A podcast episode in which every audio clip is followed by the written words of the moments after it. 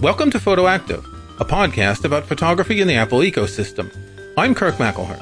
And I'm Jeff Carlson. This episode is brought to you by the Photographer's Ephemeris, the app that lets you plan your photography according to the sun and moon. We'll tell you more about the Photographer's Ephemeris later in the show. This week, we're happy to welcome Katrin Eismann, photographer, author, and much more. Katrin, thanks for joining us. Thank you. It's a pleasure to be here. So, Katrin, I've known you for years. I think we've only met in person once or twice, such is the way on the internet. And what's great is we've been able to to follow you, your books, your photography, Instagram especially. There was some some things that caught our eye that that said, "Oh, we should have Katrin on." So, how did you get into photography? We don't have to go too deep into this, but I'm always curious, like like what caught people on this path? Right. Well, I was lucky. My uh, parents uh, really loved art, and when I was young, every other weekend we either go to a museum or out to nature. And so I just, we were surrounded with art books, art museums. And so when I was like five, I, I took the crystal stopper off their cognac bottle and I ran around the house photographing through the Photoshop facet filter, which of course had never been invented yet. Then when I went to college for the first time, I studied philosophy and politics and uh, realized that I don't like sitting, reading, and writing. That I want to do something. I want to, you know, be outside, be active. And someone lent me their camera, and I didn't know how to turn it on. I had no idea what I was doing, but I followed this bunny rabbit around a field, and in my mind, it was like a National Geographic cover. But I loved it. I loved being out in the world, interacting, walking, looking. You know, I thought I can change the world with my photographs. I've uh, sobered up from that realization. And um, it just really lets me explore the world and see the world more clearly. Do you live in New York? A lot of your photographs seem to be taken in Manhattan or around Manhattan. Right. I live on the Hudson River, right across from Manhattan. And uh, we're lucky enough also to have a home up in Michigan on Lake Huron. So that's when you you see a lot of water. It's either Hudson River or Lake Huron. That's two real opposites. Yes, I don't want to go swimming in the Hudson River. No, I wasn't thinking that. I was thinking more the landscapes in New York and, and Wisconsin by a river are extremely different. Sort of yin yang settings to take photographs. Well, and what's beautiful about it is, you know, in up in Michigan, you have that endless horizon, which really lets your mind sort of go and be free. You know, New York City, there's the urban horizon, which with the light and the weather, the clouds is also constantly changing. And did you grow up in New York? Is that where you were going to visit museums and, and, and getting out? And I grew up as a um, in a very good suburb about 20 miles from New York. And we could do whatever we wanted as long as we were home in time for dinner. I remember those days. And when I had a child, everything was different. People started worrying. And now parents have to make play dates for their kids. It's like we would just go out and we'd play. And as you say, as long as you're home for dinner. I know. It's amazing that we survived. and I didn't even have a helmet when I rode my bicycle. Or when I went down that steep hill on a skateboard, didn't have knee pads and elbow pads. So, Katrin, you started shooting film, obviously, like anyone who shot film back in the day. When did you make the switch to digital? Well, the, as I mentioned, I went to college once and I was asked to leave, oh. um, meaning like you're not being college. So I went back to college when I was 30 and became I was a 30 year old freshman, and I went to Rochester Institute of Technology, and in my second year there, very early, 1989, one professor understood digital and electronic. They called it electronic still imaging back then and I literally followed Professor Douglas Ford Rea down the hall because what what I had been doing in the dark room, you know, compositing, creating effects, his students were doing in the comfort of a chair on a beta version of Photoshop. So we started with a version like 0.89, you know, no manuals, no user groups, nothing. I mean, I think it had levels and brightness contrast. I mean, and so that was fortuitous that he was forward thinking and that I picked up on it that I'm at college. I wasn't going to get a third chance. So I better look into the future. So, yes, I started with film and I obviously don't shoot film anymore. I respect it. But for me, the advantages of digital as a photographer, an artist, and as a teacher, you know, make complete sense. So I started in 89 you know, with cameras that were stupidly expensive and terribly bad. And very low resolution. They were like, it would be the size of a postage stamp today if you look at the resolution. Oh, yeah. 640 by 480 was like, we were winning. The, yeah, the Sony Mavica was $10,000 and recorded on two and a quarter floppy disks. You could kill a cow with it.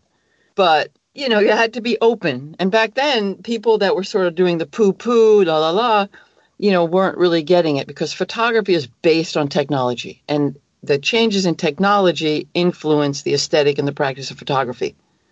And so I spent a lot of years sort of making excuses, going, this is going to get better.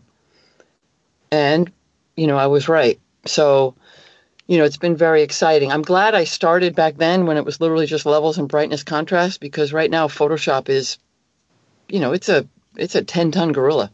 I'm glad I don't have to start with it now. But it's interesting that you got into digital photography in Rochester, of all places, the home of Kodak. Well, I also worked with Kodak. I helped them roll out their first full frame 35 millimeter camera that wasn't tethered, that was portable.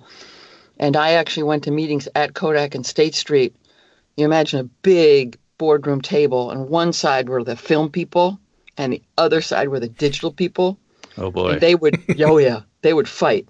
The film people, we're paying for you. The digital people, we're the future. And they go back and forth, and then they'd look at me. What do you think? So I was like, well, it's great. You offer both. Yeah. It must have been fascinating though to be involved in that period where, you know, there is such a shift in the technology. And and arguably Kodak tried to sort of pretend it wasn't happening for a long time hoping that it would just be a passing fancy. But now we see that, you know, poor old Kodak. Well, I mean, the Kodak engineers back then and the patents they have, and they created the first digital camera in 1976. You know, I mean, that's what I loved about working with these people. They were they were incredibly smart and dedicated. I mean, they they really cared about what they were doing.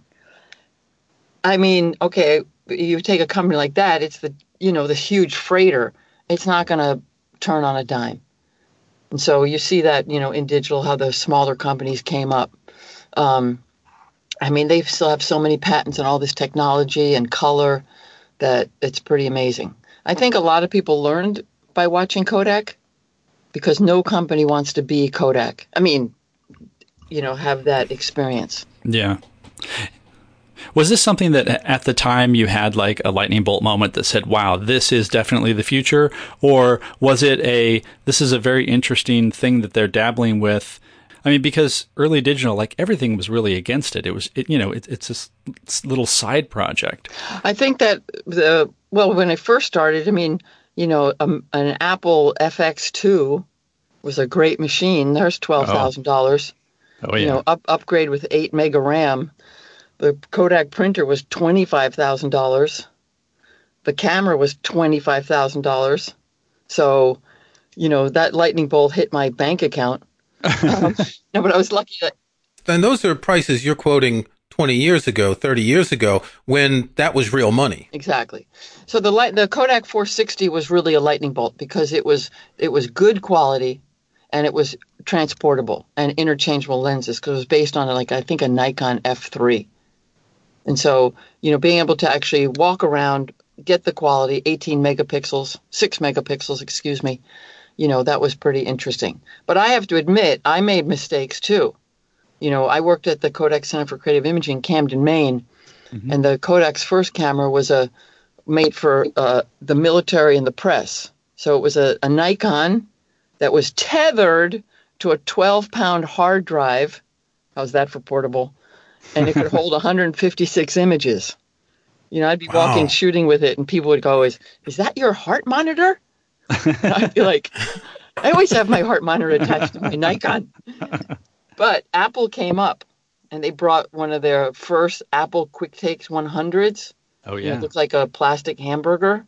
Mm-hmm. Yep. And in in in it could hold eight images, and I was like, "Oh, poo poo." I can hold 156. Man, man, man. I was wrong. And in a way, me making that mistake has taught me not to poo poo things like that because obviously we know where Apple is and who sold more cameras. And we know where digital photography is. Yeah. You probably saw that Wim Wenders made some comments recently about how there's too many photographs and, and photography's dead and all that. But when you think about this, you know, back in the film days, most families had some sort of a camera to take snapshots. Obviously, people take more now, but there are so many more possibilities for photography. You know, you just look at the people on Instagram, and I'm not talking about the people taking selfies. I'm talking about the actual photographers. You know, there's millions of them. And it really has taken what was a confidential art form. When I started, I did a Photoshop in the 70s in high school. And, you know, back then photography was, well, it's an arty thing other than your vacation snapshots. But now photography is, is a whole world. It's expanded so greatly since then. Well, it's well, people are understanding. You know, we as like intellectuals say people are visually literate. And it's like, what are you talking about? No, what I'm mm-hmm. talking about is people are communicating with images. I work with young people. I mean, you know, you look at Snapchat, you look at WeChat, you look at Instagram. It's all about images and how quickly we can read them. I mean, I can't remember the last time I went to a web page and there's no picture. And if I did find one, I would be like, I'm out of here because it's, it's, probably an insurance company. Um, but right. the, the, the, we use pictures much more and we see more and we understand them very, very well. Our brains are very good at that. So I think it's great. When I people see people taking pictures, you know, I'm like, more power to you. What I am concerned about is that people are like taking the picture to prove that they've experienced something. And you see that in museums, you see it at like tourist sites, you see that at shows. That it's like, you know, they're leading their life for Instagram.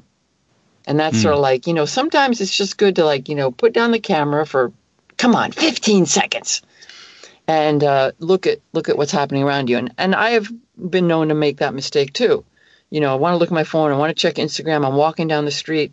A, I know I'm going to bump into something, and that's really stupid. Um, but I'm probably missing a shot because I'm not looking around. So that you've got to find a balance. I have actually never taken a selfie, ever. A friend of mine once took a selfie of him and me, but I have never taken a selfie. And and I walk around. I live just outside of Stratford upon Avon, which is a very touristy town, and I see the people who are constantly taking selfies, who are constantly trying to photograph all the old buildings. And as you say, they go there to get the photographs to put them in their Instagram feed or on Facebook or whatever, but they don't experience where they are. I remember a group of, I was at Stonehenge last year and a group of tourists were all walking around and they were just, you know, jabbering and taking pictures and they weren't looking at this edifice, which is, you know, prehistoric and which is a rarity. But is it that much different than back in the film days when people had their Instamatic or their SX70? And I guess it is a little bit because it cost money to take pictures back then. It's very different because back when you photograph film, the, how we share the images has changed completely.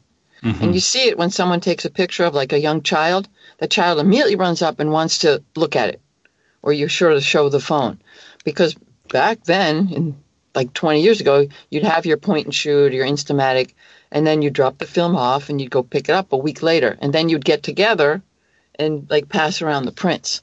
So that mm-hmm. was a more it was it was communal. There was some time in between, so it's sort of like become the reality. You're at Stonehenge, but look at my picture. That's like it's it's it's actually fascinating. I remember that I took a bunch of pictures of people taking selfies in front of Stonehenge, and it was really interesting to see their faces and their reactions. And if it hadn't been so windy, which it always is at Stonehenge, I would have stood around and taken more pictures like that because the way people the way people interact in front of a monument is really fascinating. We're going to take a quick break to hear from our sponsor, and we'll be right back. When you're shooting landscape photography, it's all about the light. You want to be in the right place when the sun is in the right position. The Photographer's Ephemeris is an app that helps you plan outdoor photography in natural light. You can see how the light will fall on the land, day or night, at your current location or at any location on the planet. The Photographer's Ephemeris 3D gives you a 3D model of the terrain. It shows you exactly how the sun, moon, stars, and Milky Way are positioned relative to mountaintops and valley floors where you're shooting. You can interact with a rich simulation of sunlight, moonlight, and starlight set against the actual topography of your shooting location. Plan your photo shots in advance and save up to 33% when you buy the Photo Planning Tools bundle on the App Store. This contains the Photographer's Ephemeris, the Photographer's Ephemeris 3D, and the Photographer's Transit, a map-based field of view planning app. The Photographer's Ephemeris and its related apps help you take the best photos at the right times. It is also available for Android and there's even a web version. Visit photoephemeris.com. That's photoephemeris in one word.com or use the link in the show notes. So you were saying something was interesting that you take a picture of a kid and they want to see the picture. When I take pictures, when I go around with my camera, I very rarely look at my pictures when I take them. And I guess this is because I did start back in the days of film. The only time I'll check is if I'm really trying to get something in focus just right, or I really need to check the exposure, but more often I'll bracket exposure. I'll do three shots with different exposure compensation. But I have no desire to look at the pictures right away. I like that kind of surprise when I download the photos to my computer and I get to discover if they're successful. Well, I understand that there's a variety of ways. It depends, I think, how you're working and what you're doing. Um, what I prefer my students not do is that adage of chimping. You know, you're looking at the mm-hmm. camera going, oh, oh, oh, oh, oh. Um, um, because once again, you're missing the moment around you. And so I think that you know when you're when you're out working and you're trying things you're learning while you're shooting. And by looking at the photo you can see this is working this isn't i need to push this further. I should use a different lens. Those are different approaches. Personally i mean i shoot mirrorless. Uh, well yeah i'm a sony artisan. Mm-hmm. so because the the quality of that electronic viewfinder my eye is on that viewfinder so much more so I can see the photo instantly. I know what I'm getting, and it's it's helping me get to the better picture faster. So yeah, looking at the LCD screen, which is just irritating. Also, for us more mature types that need glasses, I cannot oh, yeah. see the LCD screen without my glasses yes. on. But I can't photograph with my glasses on. Ah. Exactly. And that little diopter correction on the viewfinder is the best thing on a camera. And there's another thing for me with the LCD. I have a bit of a tremor. So if I'm holding a camera out and looking at the LCD, it's not as stable as when the camera is leaning against my face. Mm-hmm. And so, um, where was I going with that? So that constant on off and then putting your glasses in your mouth and to New York City, that's just disgusting. so, you know, what's, what's also interesting now is how people are instantly sharing. I mean, not just even shoot an Instagram, because that could take up to 10 seconds but the Instagram stories and the Facebook stories. So you're like, you could, you know, you're right, you could be right there. And people love that too. Is that how that works? See, I've never used those. And whenever I see them on Instagram or Facebook, I just ignore them. I don't look at them. Oh, no, they're just there to make you more jealous. I know, but is, is the idea that your camera is actually tethered to Instagram so you shoot and it immediately goes there? No, you can hit your profile button and you can choose to do a live video. Oh, okay. And so it's sort of what's going on at that moment right. or a photo and then type on it and things like that. So you can show people your dessert as you're eating it. Yeah. So you can share in three seconds instead of 10 seconds. But then I could do live cat videos. That would be cool, actually. You absolutely could, and that's actually probably like like your path to success right there. we, we, were commenting that there are no cats in your photos on your Instagram pictures, and then Jeff said that they're probably all in the shadows. Yes. anyway, I love cats. I love dogs. Um, but the the no cats in Michigan because I'm scared they're just going to decimate the the wildlife that I encourage to be in my garden. Ah, you know, ah, and I'm yeah, not going to have enough. just a house cat, and yeah. I decline as animal cruelty. So, and and a dog. In all honesty, you can edit this out. I don't want to follow something around for 15 years cleaning up its poop. Yes, totally agree. and I love them all, but yeah, I I love dogs and cats. Unfortunately, I realized when I went to college that I could breathe when I'm away from dogs and cats. And that's when I discovered that I was allergic. I want to bring up something that you, had mentioned visual literacy. And when we were talking about people taking shots, one thing that I think that is interesting is when I had a little point and shoot camera when I was young and we would go someplace, I would take pictures, but it would totally be with the idea of look where I am. But now I think you know, people go and they do that to say, look, I'm here. But because they've seen examples on Instagram or they've gone to a place because they've seen it on Instagram or elsewhere, there's more of a, a visual literacy of, well, what makes a better shot here? Even if they're just, you know, saying, here I am, there seems to be just just by I don't know osmosis or or just the preponderance of millions of images, people are taking better photos in that sense. But are they? So, yeah, people are looking, are seeing a lot more photos. And if you look yeah. at a lot of photos, that's like a great step of getting better. Okay? But, has to be a but, you photograph the things that you recognize. That's why every blank picture of the slot canyon and that horseshoe can uh-huh. look the same. Has, yeah. has anyone ever seen a bad picture of the slot canyons? I have a couple, but not that I've shared. People that you're recording where you are, you recognize, oh, this is Slot Canyon, or this is that horseshoe bend. You know, mm-hmm. this is uh, the Yosemite landmarks. You photograph it because you recognize it. That's how we're functioning. What people, what photographers are going to do is, of course, we're going to record I was here, but then they're going to interpret why am I here? Why am I taking the picture? How do I see it? And it's that next step of interpretation. You know, get away from the checklist because there is a checklist now in Instagram world of about 400 locations that oh, you should go to. And they're being overrun by tourists who want to take pictures and uh, I hate to say it, a number of them are falling off or cliffs. fall off cliffs. Yeah, exactly, and it's a real shame because um, you know there's areas they're going to have to actually control how many people go in because it, it is getting ruined. So mm-hmm. I always push my students. You know, of course, you establish the scene, but then how do you interpret it? And that's point of view, framing, depth of field, etc. What time of day are you shooting? Mm-hmm. Uh, things like that, and that's what takes work we don't need, you know, another picture of like I don't know, name it. I've I've been in the UK for about five years, and I went to Stonehenge twice, and I've taken pictures. And both times I was there, I was like, okay, this is a fascinating place, but what can I do to take a picture of this that will be any different from what someone else has done?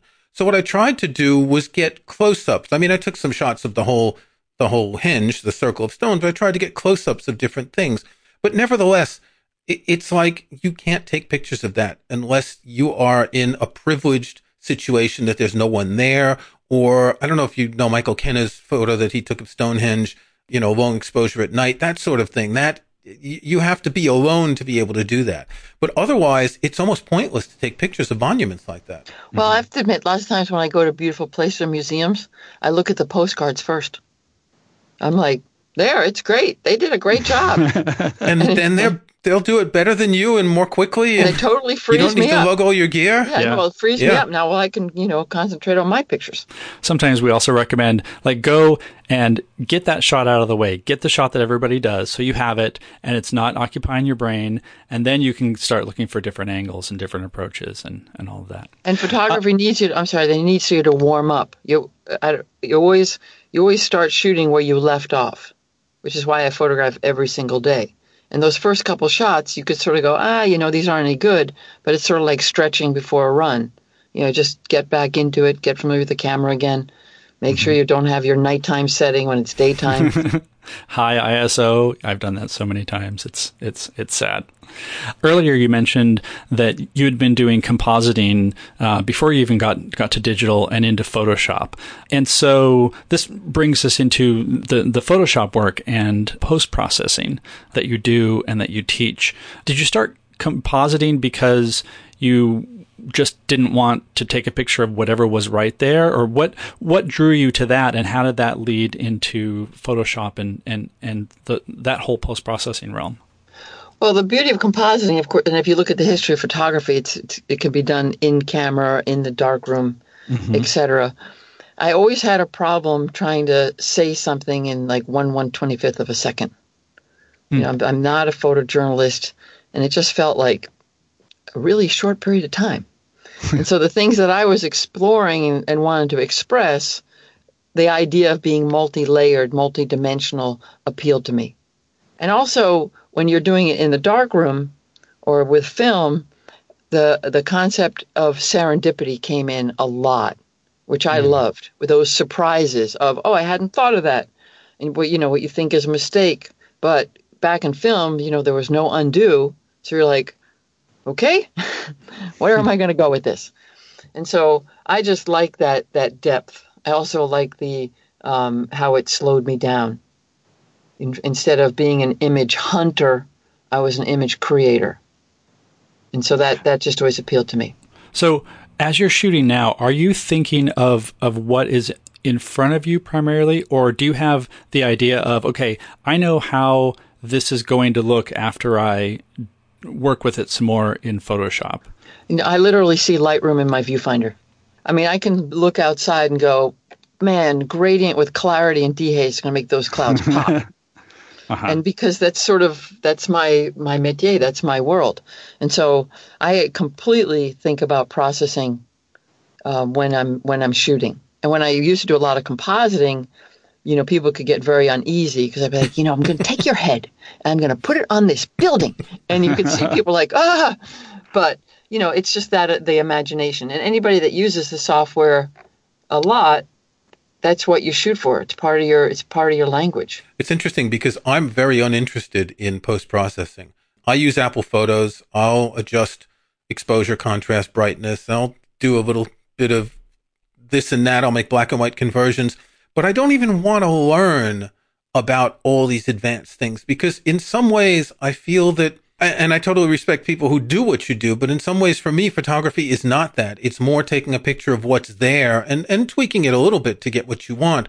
I'm more like the William Eggleston who takes pictures of things and, and doesn't plan necessarily what's going to happen than, you know, someone who's going to be spending, I want to spend more time taking pictures and not in front of the computer, basically.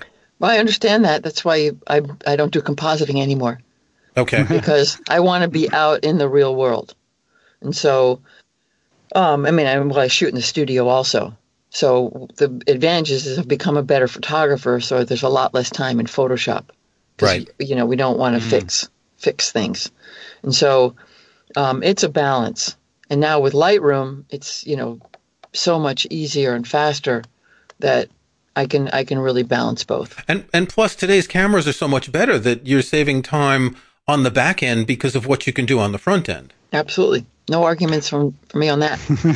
this also points to having different visions. I mean, you know, Kirk is not interested in in, in doing post processing because he sees more of the the the moment and capturing that moment, whereas somebody who does a lot of post processing or knows Photoshop or Lightroom really well, their image of what the photo is extends all the way through that. And so I can totally see someone like like like their vision is I want a dark, moody, you know, dark roiling clouds and maybe you get some of that on the day, but definitely knowing where to push that brings brings that vision forth, which I think is what you're really trying to focus on is, you know, like like what do you have to say versus uh, you know what this scene is that everybody else has seen. Right, which I this summer I completed a fairly large body of work called uh, "The Futility of Memory." Oh yeah, and that was that was made up in uh, along Lake Huron, and they all the pictures started with the camera on a tripod with a neutral density filter because I needed the long exposure. Mm-hmm. And people ask me, "Oh, do you do that in Photoshop?" And I'm thinking, "Oh Lord." and and what those long exposures did is they put the serendipity back in. You know, the way the light came off the lake, the way the the waves, the movement was rendered, the way I was rendered in the water. I mean, that was really beautiful. But on that note, I could look at the screen while I was shooting, and then I knew already what I was going to be doing in Lightroom. You know, to to increase the contrast, the the vibrancy, the clarity, etc. Because we all no, the raw file is a relatively flat object. Mm-hmm. So that's not how our eyes see. But if I can capture it, I know where I can take it. And so the post processing is very important for me. But, you know, camera, tripod, long exposure, I am not doing that in Photoshop. We will put a link to some of these images in the show notes. They're they're splendid because they do look processed, but they don't look processed. They don't look like you started with something basic and then just went crazy with it. It does seem like like this is an optical result that has you know some boosted saturation or you know some some vignetting or something, um, and that's what really draws. And they don't look like typical long exposures where the water looks like whipped cream. Right. Mm-hmm. Exactly. My favorite exposure was 1.6 seconds. Oh, that's interesting. After a whole after a whole summer, I'm like, gotta get to 1.6 seconds. That, that's interesting, and you can see in the photos where you you have people who are moving, and there's just enough movement to show the movement, but the water still has the character of water, and it doesn't look like marble or something strange. That that is an interesting length of time to do an exposure because most people do think of long exposures for you know ten minutes, twenty minutes. Got to make that waterfall look like it's not water. got to make got to make sure it's it's gone. You can't even see it. well, I only I mean what on that project I only had about fifteen minutes a day that I could shoot because everything's shot at sunrise. Ah, okay. So I'm on the lake. I'm out before sunrise. You know, all I'm like I set up. I mean, in the house, and then the morning walk out and then that sun, even on a cloudy day, would always usually break through on the horizon. And I had about 15 minutes where the light was gold. And as soon as it went to silver, I'm like, back to bed. So that's interesting because the lighting does give all of these photos a certain character. And knowing that they were all shot about the same time of day, or at least the same sun time of day, right. explains how you get that character and that color and that tone and, and those shadows that are very particular to that time of day as well. And that was part of the palette. So, uh, well, so I have maybe 45 total images. I don't want to know how many outtakes I have because when you shoot like that, it's like you have no, you don't. I mean, it's just bad. My camera, it got wet, it got glitter, it got sand. It's fine. But you had to get up early uh, for a long time. Maybe your next project should be done at noon. That way you don't have to get up early. Oh. well, I'm trying to figure my next project out on the lake in the wintertime because the light is ah. blue. Now I've announced it. Now I'm going to have to do it. But Twilight in the Clouds is nice in winter. Um, I lived in the French Alps for a dozen years, and it's true that at that time of year you get some wonderful light. Yeah, but I will. Uh, it will not be wet or naked. so, a quick question with this project: Did you have these results in mind when you started, or did the start of the project be I'm going to do some long exposures in the morning and just see what happens, and then it turned into a project, or did you have like I know what I'm going to do. I'm going to have this batch of photos at this time with this look. Well, I took a long exposure workshop with a fellow Sony artisan, Theobald. I don't know his name. Mm-hmm. And um, he, what he really did was sort of bring down the intimidation factor of long exposure photography. So, of course, I went and I got the filter. And now I'm on the lake and I'm like, okay, I'm going to shoot, you know, the water. And it was glistening and beautiful. I'm like, well, that's great can't do that 40 times right? Because he's but the the technical and the results inspired me. So i'm like well what can what else can i do? Because it's like you know you see people like photographing the actual sunset. I'm like no turn around. Mm-hmm. and so that yeah. sort of triggered what could i do? And you know i had some of those objects in the house the vases and things. I'm like well let's sort of see. So i started doing the still lives in the lake and after a couple shots, I was like, this is it. I got it. And so I would spend the morning, you know, the the 15, 20 minutes shooting. I'd go in, do the editing, and then the afternoon drive around to all the thrift stores, all the Salvation Armies, and buy props. Because after a while, I knew what was going to look good with the water. You know, I have got a good collection of, you know, old crystal vases and bowls and things of different colors um, you know, like who, and then I always wanted to work with that idea of things that are completely ridiculous. Like there's a picture of me ironing the lake. I, am actually just looking at that one, thinking, I hope it's not plugged in. I'm not, get, and I'm not giving back the Salvation Army because I don't want to kill anybody. Um, and there's also one where there's a saw, and you're sawing the light that's reflecting off the lake, and and that's particularly nice because you have the long exposure of the drops of water that are coming off the teeth of the str- of the saw that create these really nice striations in the image. Because I learned that if I put the object in the water and pull up, I'll get that. And so that's the thing with digital photography. It's so great. You know, you take the picture, you look at it. Hopefully, you get better, right? Because it's teaching you what's working, and that's what that's what I was doing. I mean, I dragged a lot of stuff in that lake the neighbors were very nice. They would close their curtains because I was always out there in like some negligee. But it was, uh, and I'm, I'm, I feel like I'm done with it. I mean, I've got 45 images. I've got to move on to the next thing because it's like, how much more can I drag down into the lake? But so it was a good summer.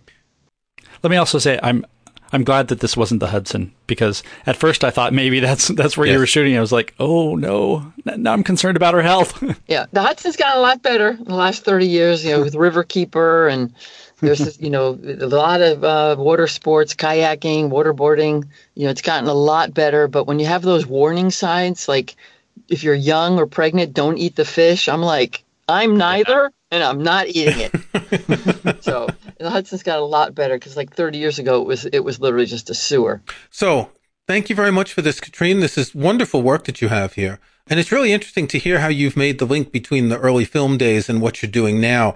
It's interesting to see the progress. And, you know, as you said earlier, a lot of people still do shoot film and it's not quite the same. You've taken ideas and experience from film and you've put it into digital. And rather than having this sort of nostalgic atmosphere for film because it looks cool, um, you're creating things that that build on an experience of using the different technologies. And it's it's really wonderful. I, I really love this work, and particularly the lake pictures. So thank you very much for joining us. Thank you for having me. So it's time for our snapshots. Jeff, what have you got this week? So I'm starting with a book today. I will admit I have not completely read this book, but I find it fascinating. It is called A Photojournalist's Field Guide. It's by Stacy Pearsall, and she's a combat photographer. And this is a book that talks about her experiences as a combat photographer, but it's also very much a how to do combat photography, which I would think would have a very limited audience. But there are all sorts of lessons you can learn from, you know, having a small portable kit of gear and dealing with uncomfortable situations. And it's, it, it's a fascinating look into another realm of photography that I can guarantee you I'm never going to do, but it's, it's interesting to see that world and see how it differs because that's also photography. Yeah, I, I wouldn't, yeah, I wouldn't do anything like that too, but it, it certainly does sound quite interesting.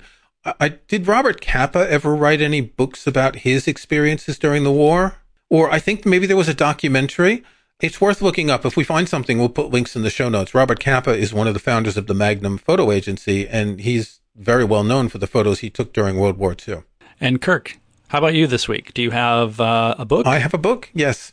This is interesting how I discovered this book on Instagram, I follow photographers and then I look to see who they're following and I follow some of these curating accounts and I look and when I see a nice photo, I follow the photographer. In this case, I think it was a gallery in London who showed some photos and I followed this photographer. His name is Paul Hart. The book I have is called Farmed and it's some fascinating stuff. These are black and white photos of farms in England. There are gray skies and there are sinuous roads and there are subtle lines and there are trees and fields and all that. And you probably know that I live next to a farm and there's wheat fields around me. I've mentioned that. And, and I find this a really interesting type of photography in particular because it's black and white landscape photography. Most landscape photography is color, but this is black and white, very rich, subtle shades of gray. Most of the photos are square, but a number of the photos are in a two to one aspect ratio. Now, I posted something in the Facebook group saying that, you know, I've mentioned on the show that I'm an aspect ratio fundamentalist, but when I saw this, I thought, that's really interesting. Two to one, a double square. So I took a number of photos that I'd shot recently of fields and I cropped them. And what it does is it, it's like a panoramic photo of a field. Instead of having all the sky and all the field, you're focusing on the middle. So these are beautiful photos in the book, and it's influenced me a lot in thinking of a different type of aspect ratio. We'll put a link in the show notes. This is a reprint of a book he published a few years ago, and he just has another new book out called Drained. And I bought the two books, signed editions that I got directly from the photographer. And there's some fascinating photography in here. So it's Paul Hart. The book is called Farmed, and link in the show notes.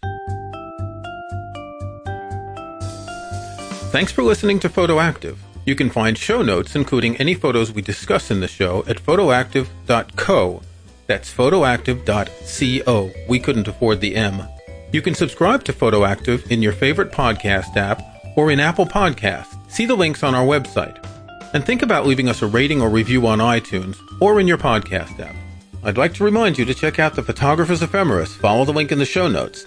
Until next week, thanks again for listening.